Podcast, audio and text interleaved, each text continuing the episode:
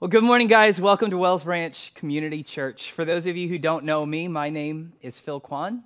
And uh, before we start, I just want to say it is an incredible privilege and honor for me to get to be here with you guys this morning. Um, today, I'm excited to share with you a little bit of my life and my story, especially from this last year. But most importantly, I'm excited to get to share with you from God's Word. Now, before we dive into that, I would love to pray for us in this time.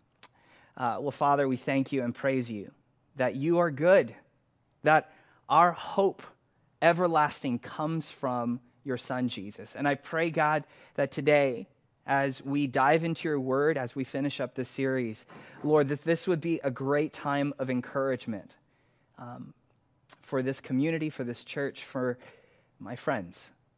And Lord, we lift this time up to you. We thank you, God. In Jesus' name we pray. Amen.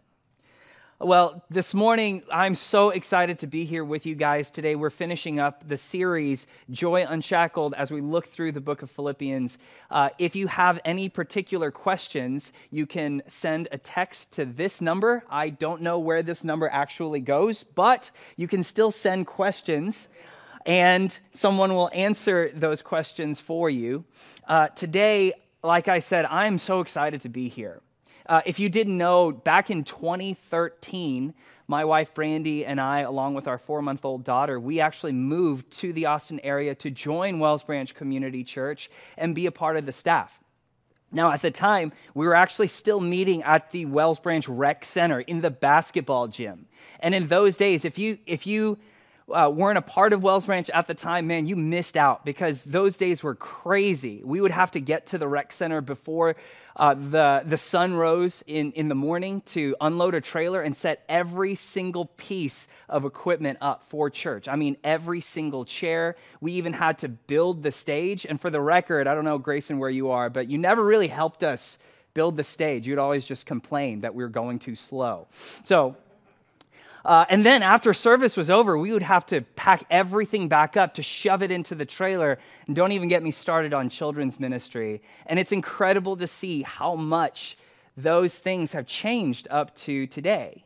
Uh, it, it is true that there is a lot that has changed, but there's also a lot that has stayed the same. The church moves forward, God is still on the throne, He's still ruling. And of course, Craig Kelso is still running sound. Yes.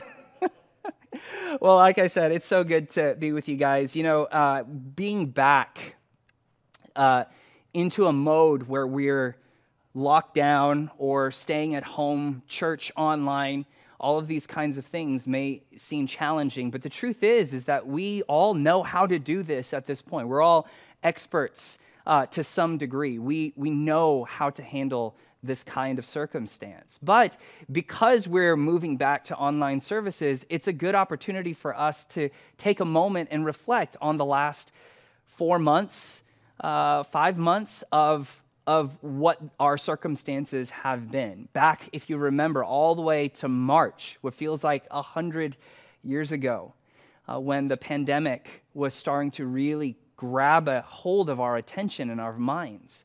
Remember where you were back then.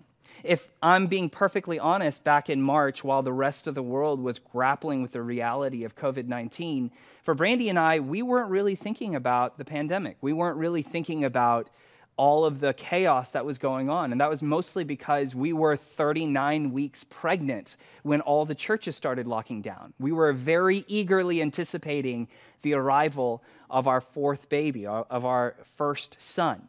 Now, this is a huge deal because if you know us, we actually have three daughters. Uh, uh, Sam, Abby, and JoJo, we had three girls. And fun fact every time that we would have a baby, the Pleckenpoles would also have a baby. So uh, Sam and Austin are two weeks apart. Uh, uh, uh, Avonlea and Jet are two weeks apart. And I think JoJo and Titus are two months apart. There's this like rumor going around that we were competing on how many kids we can have, and we were just competing with one another. So it was a huge deal when we found out we were having a boy, and that was what was captivating our attention. Uh, while the rest of the world, uh, while the rest of you guys were, were uh, rushing to grocery stores to hoard toilet paper uh, and uh, face masks and hand sanitizer, Brandy and I, we were very casually stocking up on diapers and wipes. That was our world. And sure enough, on March 21st at 12:05 p.m., we were at the hospital and we delivered our baby son, Shepherd. Now, as much chaos as there was outside in the world, inside that hospital room, there was great joy and peace. Our circumstances were totally wrapped up around the peace of being there with our baby. And we were very eager to get out of the hospital. We were eager to not stay an extra day in the world's most expensive hotel. So the next morning, we started packing everything up to race out of the hospital. The nurses told us that there were, uh, they were going to have to run some standard screens and tests for our baby to make sure that he could be cleared to leave.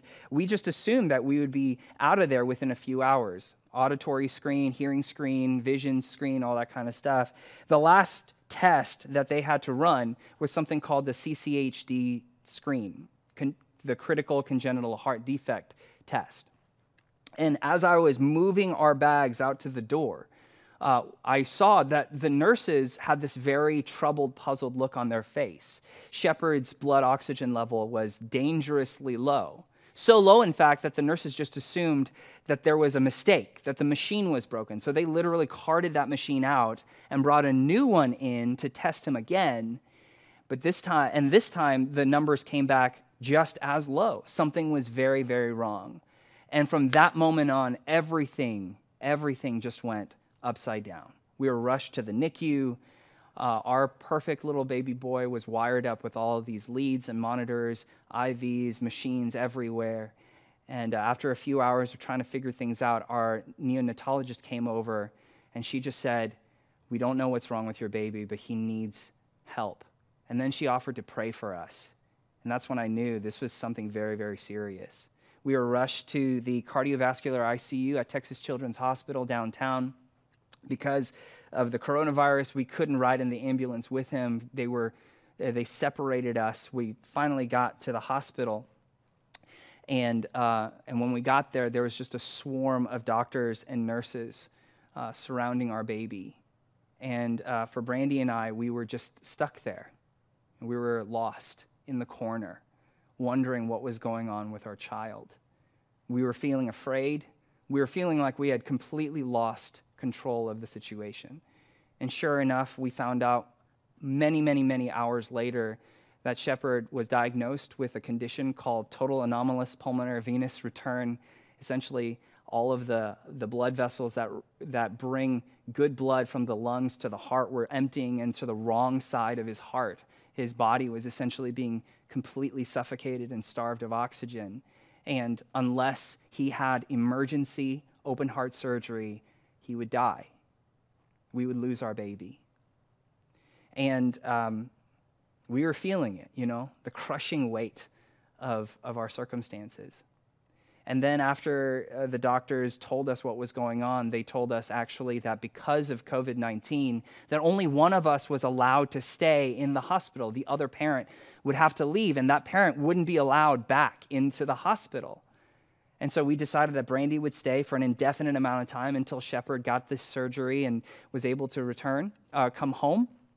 And I would leave. I got into my car, and as I was driving home, I'll be totally honest, I wept in the car because I had never felt so alone, isolated, lost. I felt imprisoned in my circumstances. And I wept because I didn't know if I would ever see my son again.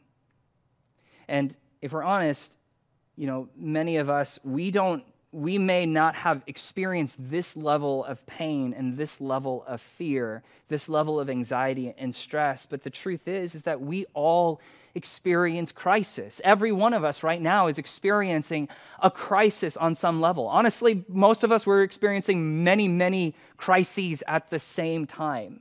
And unfortunately for us, what was once a far off thing, something that was on the news, something that was across the ocean, has now come very, very close. We're feeling this acutely. Crisis has become intensely personal. And all this fear, anxiety, uncertainty, isolation, all of this sickness, loneliness, even sen- uh, a sense of purposelessness as we're stuck inside a pandemic, economic uh, collapse, societal ruin, racial tension and anxiety, policing, political turmoil, all of this, the question is, is how are we supposed to experience any kind of joy?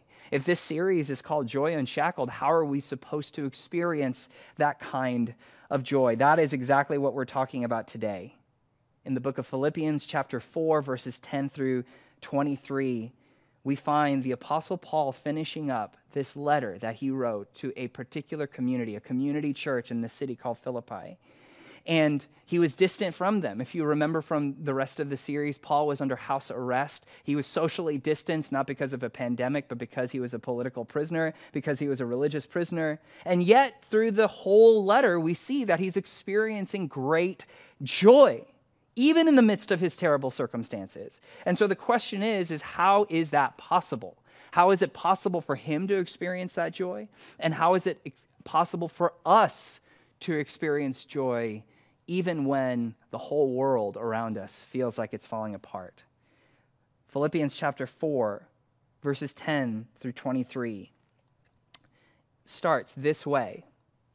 It says, Paul speaking, I rejoiced in the Lord greatly, that now at length you have revived your concern for me. You were indeed concerned for me, but you had no opportunity. Not that I'm speaking of being in need, for I've learned in whatever situation I am to be content. I know how to be brought low and how to abound in any and every circumstance. I have learned the secret of facing plenty and hunger, abundance and need. I can do all things through him who strengthens me. Paul begins this letter by just, uh, begins this section of the letter by just stating that he is rejoicing. This word rejoicing is, of course, a callback to the first part of uh, Philippians 4, where he commands or he tells the Philippian church the command from the Lord is to rejoice in the Lord always. He even says it again. Again, I say rejoice. And now he's saying, I am applying the application of that message into my own life. I am living this out. I am rejoicing. And the question is is why? Why is he rejoicing? He explains that the reason why he's rejoicing is because of the Philippians' concern, that they have a care for him, that even though they are separated and apart, this Philippian community, this church, loves him and cares for him. The word concern in Greek is the word phroneo, and it's actually the same word that he uses over and over and over again in the book of Philippians to talk about this idea of mindedness, of being unified in concern or of mind. In Philippians chapter 2, for instance, Paul says, I want you to be of one mind, to be united, to have concern for one another. He says that you ought to have concern for others' needs ahead of your own. And then he says, I want you to have this, this mind, this concern that is the same as Christ Jesus, who humbled himself to the point of death, even death on a cross. And so Paul says, I want you to have this same mindedness. And then Paul says, You're already doing it. You have concern for me. We are of one mind. And the trouble that I'm experiencing, you guys are experiencing with me. And even though Paul says that you know they couldn't be together, even though there was a time where they were separated and they couldn't physically be in the same space, and the Philippians couldn't tangibly provide for those needs in that in their concern, Paul says, "I want you to be comforted." He says, "I want you to know that I have contentment and joy right now." even though I'm in prison, even though uh, my circumstances are just terrible, I want you to know that I'm feeling content. How is this possible?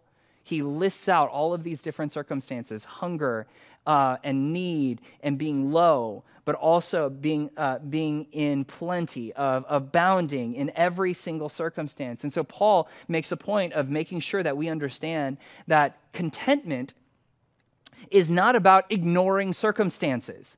And I think a lot of people today want us to ignore our present circumstances, to turn a blind eye to the chaos that's around us, just pretend like nothing's happening, find some kind of silver lining and focus on that. But uh, as Chris often says, that's not real joy. That's not really engaging with our reality. Uh, instead, uh, what the world tells us to do is to medicate, alienate, isolate, none of these things really bring a lasting joy. Instead, Paul says that his contentment comes from a different source beyond his circumstances. At the end, he says, I have learned the secret. And what is that secret? He says that I can do all things through him who strengthens me. Paul's focus is on a person, someone else who is providing him the means, not just a physical strength, but in every way providing for him to move forward in the purpose and mission that's been given to him. Who is the him that Paul is focused on? It's Christ. It's Jesus Christ, of course. Where does Paul's source of contentment come from? Paul says that it is Christ. It comes from him who strengthens. It is the gospel, the assurance of God's unrelenting, unfailing, rescuing love that sustains Paul. That no matter how horrible his circumstances are, no matter how deep the well of sin that is in him or surrounding him, he knows that at the end, his hope is in Christ. And his joy is in the, in the promise that Christ will rescue us and rescue this world. What Paul says uh, over and over and over again that to live is Christ and to die is gain. His focus is on the promise of God. This uh, idea that our contentment is found in something beyond us, not in our present circumstances, but in the hope that we have in the future, reminds me of the worst job that I've ever had. If you ask a lot of people what their worst job was, it's probably food service. I don't know if you've ever worked fast food. I worked fast food in college, uh, and on top of that, I worked at Sonic uh, as a car hop.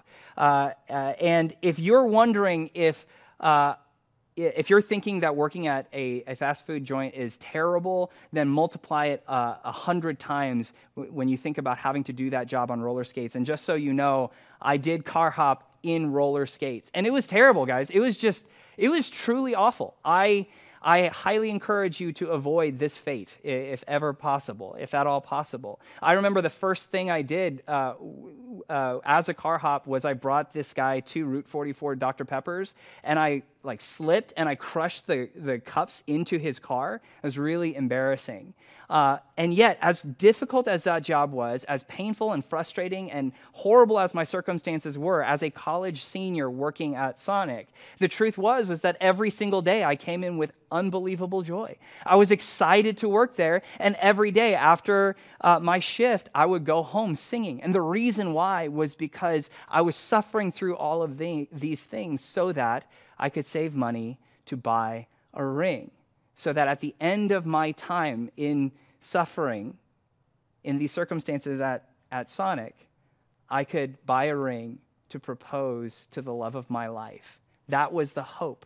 That was the plan. That was the future. That was the promise that was awaiting me. And so, regardless of how sticky the floors were, regardless of how terrible my coworkers were and how many times they stole from my wallet, it didn't matter because I was focused on the promise of a hope and a future.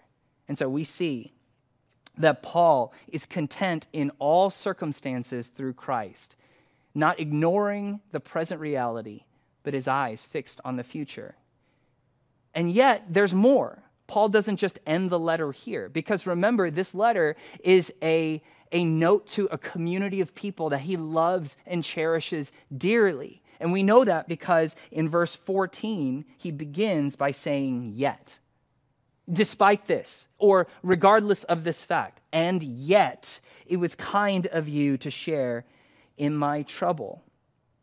Paul doesn't simply shrug off the Philippians. Instead, he says, Yet, meaning this whole commentary on being individually content in his own heart was really just an aside because he wants to drive at the source of great joy in his life in the midst of his circumstances. Paul says that it was kind of you to share in his trouble. He values this community.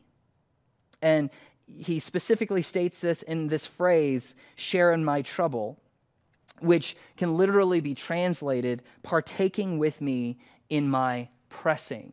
The word trouble means this burden or this pressing, this crushing. He says, It was kind of you, it was generous of you. I'm so grateful that you were sharing that pressing with me. And while we might not be experiencing the same kind of pressing that Paul did, we can certainly relate to feeling pressed now. For me, in that experience, driving home, I felt pressed. I felt crushed. And when I finally got home, when I got home and my three daughters were there, I remember helping them go to bed, walking into my bedroom alone in the dark, and just sitting on the, on the floor, weeping, feeling utterly, utterly crushed. We know how that feels.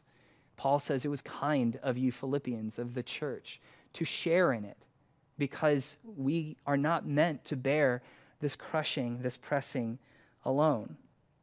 Paul says that while we have contentment in the deepest depths of our hearts, God created us to cherish the provision that he gives to us through our community.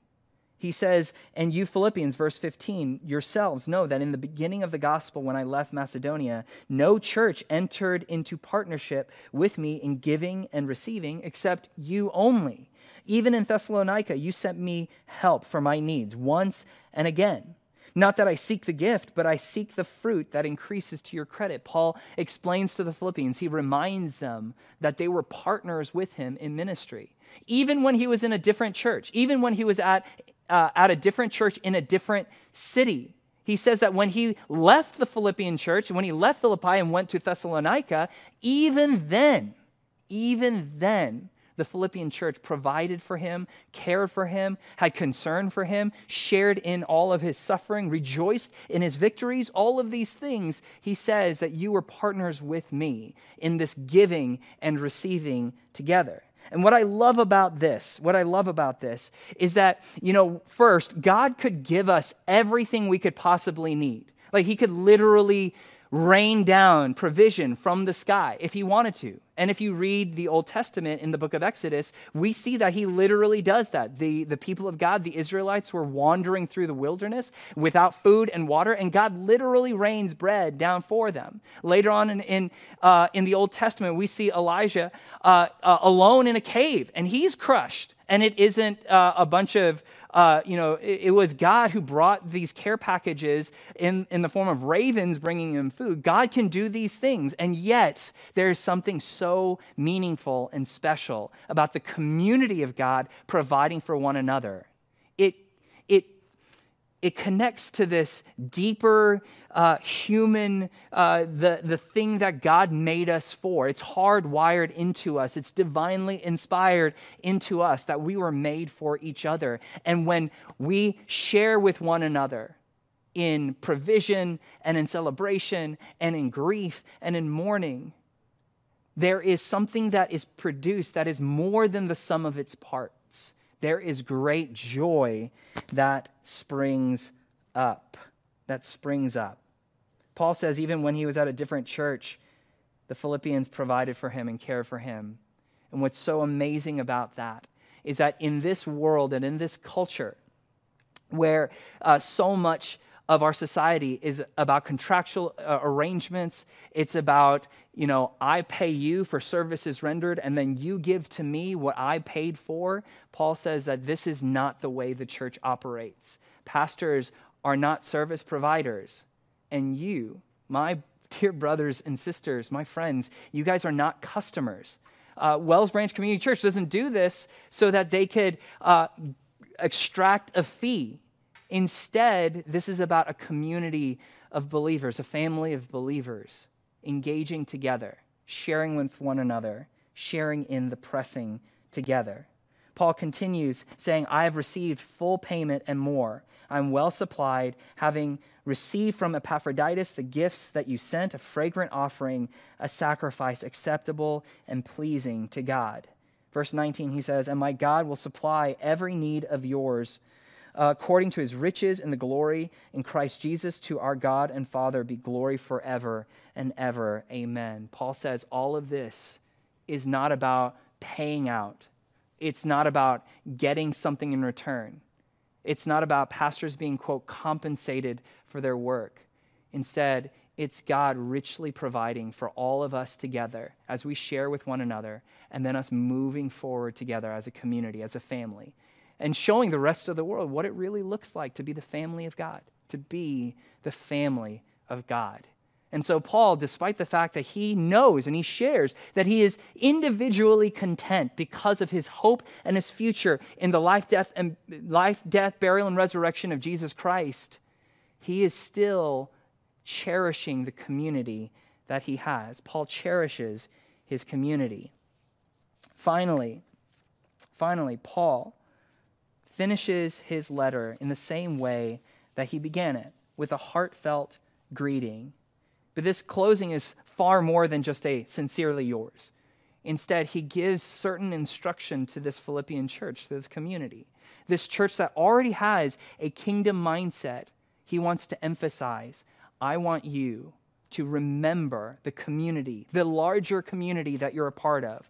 Paul says in Philippians 4 20, uh, 21 to 23, he says, Greet every saint in Christ Jesus, which is so interesting because he could have said, greet the Philippian saints or greet one another. Instead, he says, greet every saint, as to point out that they're a part of a much greater whole. And regardless of their city, regardless of their church, regardless of their denomination, regardless of their socioeconomic status, regardless of their race, regardless of their political affiliation or leaning, regardless of where they went to school, regardless of where they were born, regardless of all of these things that the world wants to use to divide us, and unfortunately for many of us, have suffered greatly at the hands of. Paul says, regardless of all those things, remember your citizenship, your citizenship to heaven. Philippians in the book in, earlier in the in the book, in the letter, he says, live in a manner worthy of your citizenship of heaven. And so he's reminding them again, we are one in Christ. So greet all the saints. And Paul extends greetings from the people who are with him, the brothers who are with me greet you, all the saints greet you, especially those of Caesar's household. And then he finishes by saying, The grace of the Lord Jesus Christ be with you. He leaves with a statement of grace God's unmerited, unbelievable favor as a fitting conclusion that this grace, the source of our contentment and peace, is also the foundation of the joy that we have as a community, a family of believers, a kingdom of priests, a community of adopted sons and daughters. And that is how Paul ends. That's how Paul ends by encouraging the church to celebrate the kingdom of God. And so he begins by saying that our contentment is found in Christ.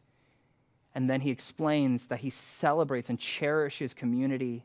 And then he concludes by commanding and, and reminding us to celebrate the kingdom of God that we're a part of. Now, what does this mean for us all together today as we are physically apart?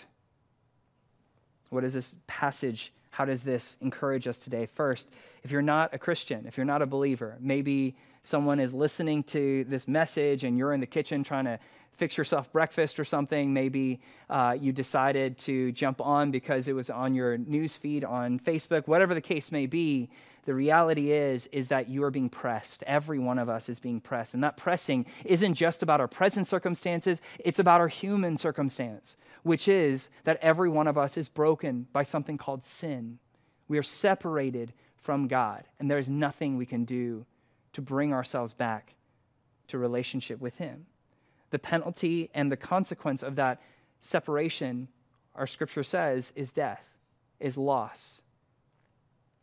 And yet, God, in His great love for us, sent His Son Jesus, who willingly came in obedience. Philippians chapter 2, in obedience that led to death, even death on a cross, so that He could rescue us from our sin and our death. He nailed our sin to a piece of wood he was buried, and on the third day he rose again, so that to all who receive him, to those who believe in his name, he would give the right to be called children of God.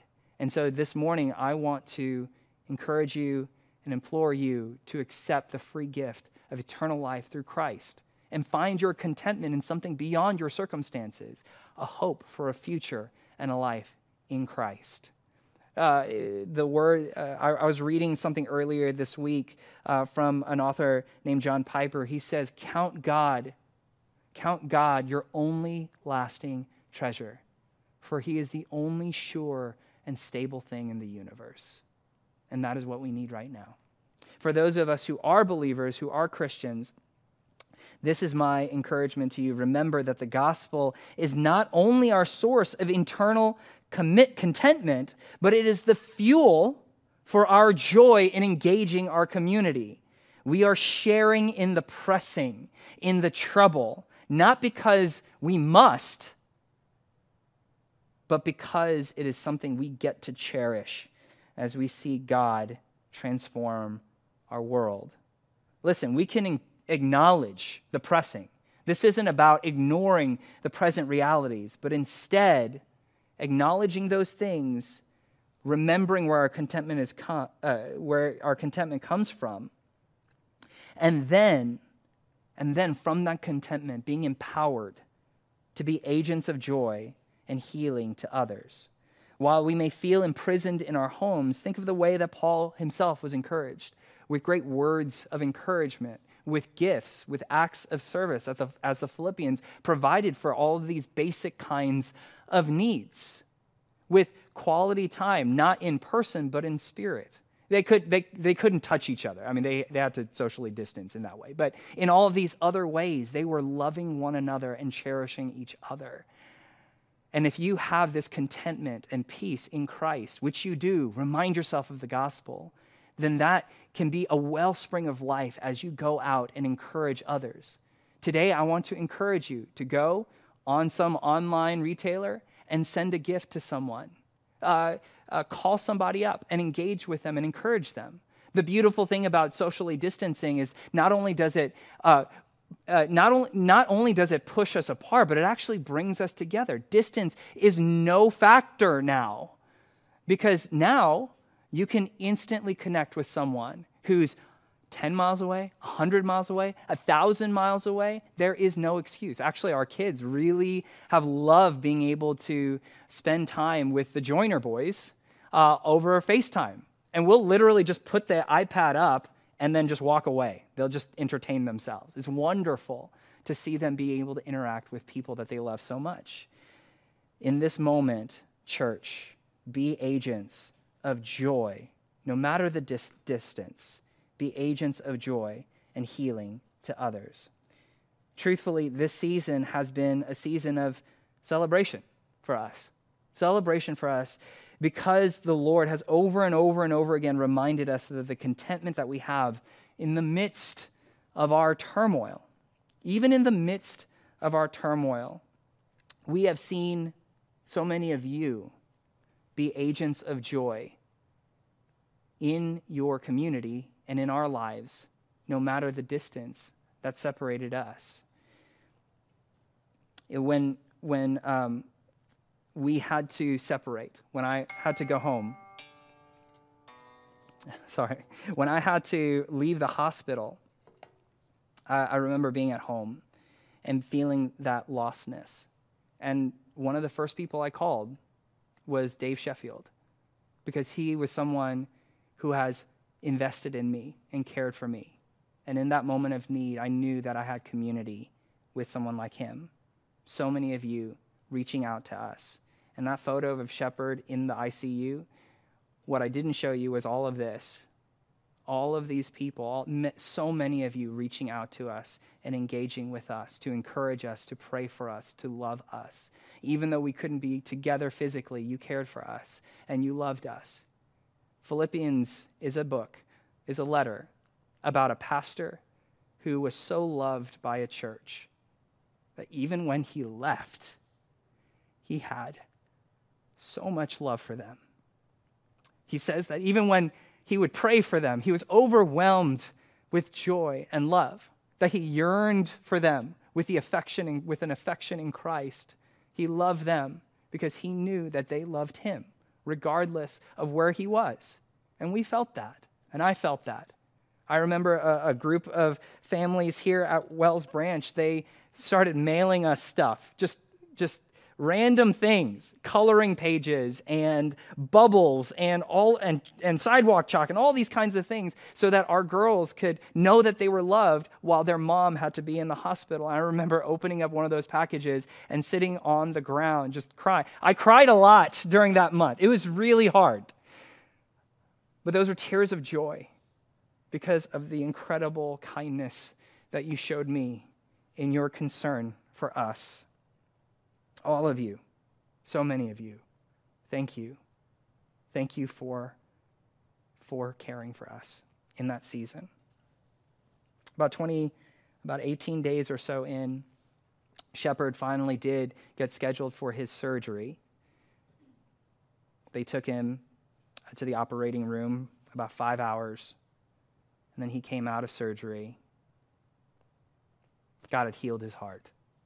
And after about a week, we were finally able to bring our baby home.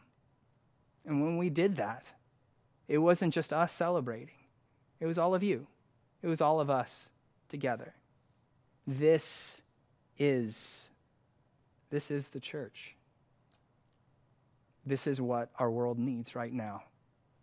For us to share in our trouble together, to be agents of joy to be agents of joy. And so, church, be agents of joy in your communities. Share in the trouble. Remember, our contentment is in Christ alone, and we can cherish the family that God has invited us into. And I promise, I promise, because the Word of God promises, God promises that we will celebrate again. Let's pray. God, you're good. God, we praise you and thank you because you are good. And even in the midst of the turmoil of our circumstances, whatever pain and whatever struggle we're going through, whatever crisis we're going through right now, God, I thank you that our contentment is found in Christ, in Christ resurrected, and we have a hope and a future in him. I thank you, God, for the community that we can cherish. And Lord, I thank you. Lord, I thank you for the Joiners, for the Fords, for the Jeskis, for the Aikens, for the Bedards, for the Deckers, for the Pleckenpoles, for the DeZalos, for the Websters, for so many of my friends. Lord, I thank you for Dylan and Reba and Cheeto and Trinity and Jeshua, the Trunics, for so many. I can't name them all. Thank you, God, that we are community together. And that you promise that we will celebrate again. And in the meantime, regardless of the distance, we can be agents of joy. We can be agents of joy in our neighborhoods. We can be agents of joy in our neighborhoods and our communities. We can be agents of joy in our city. We can be agents of joy in our country. We can be agents of joy all over our world to show the rest of the world to whom we belong so that they can see truly that our joy is unshackled to our circumstances. Right now, we're going to go into a time of prayer and confession. I'm going to give you a little bit of time to reflect on your circumstances, but also the joy that God is welcoming you into and how you can apply this message. And afterwards, we'll take communion together.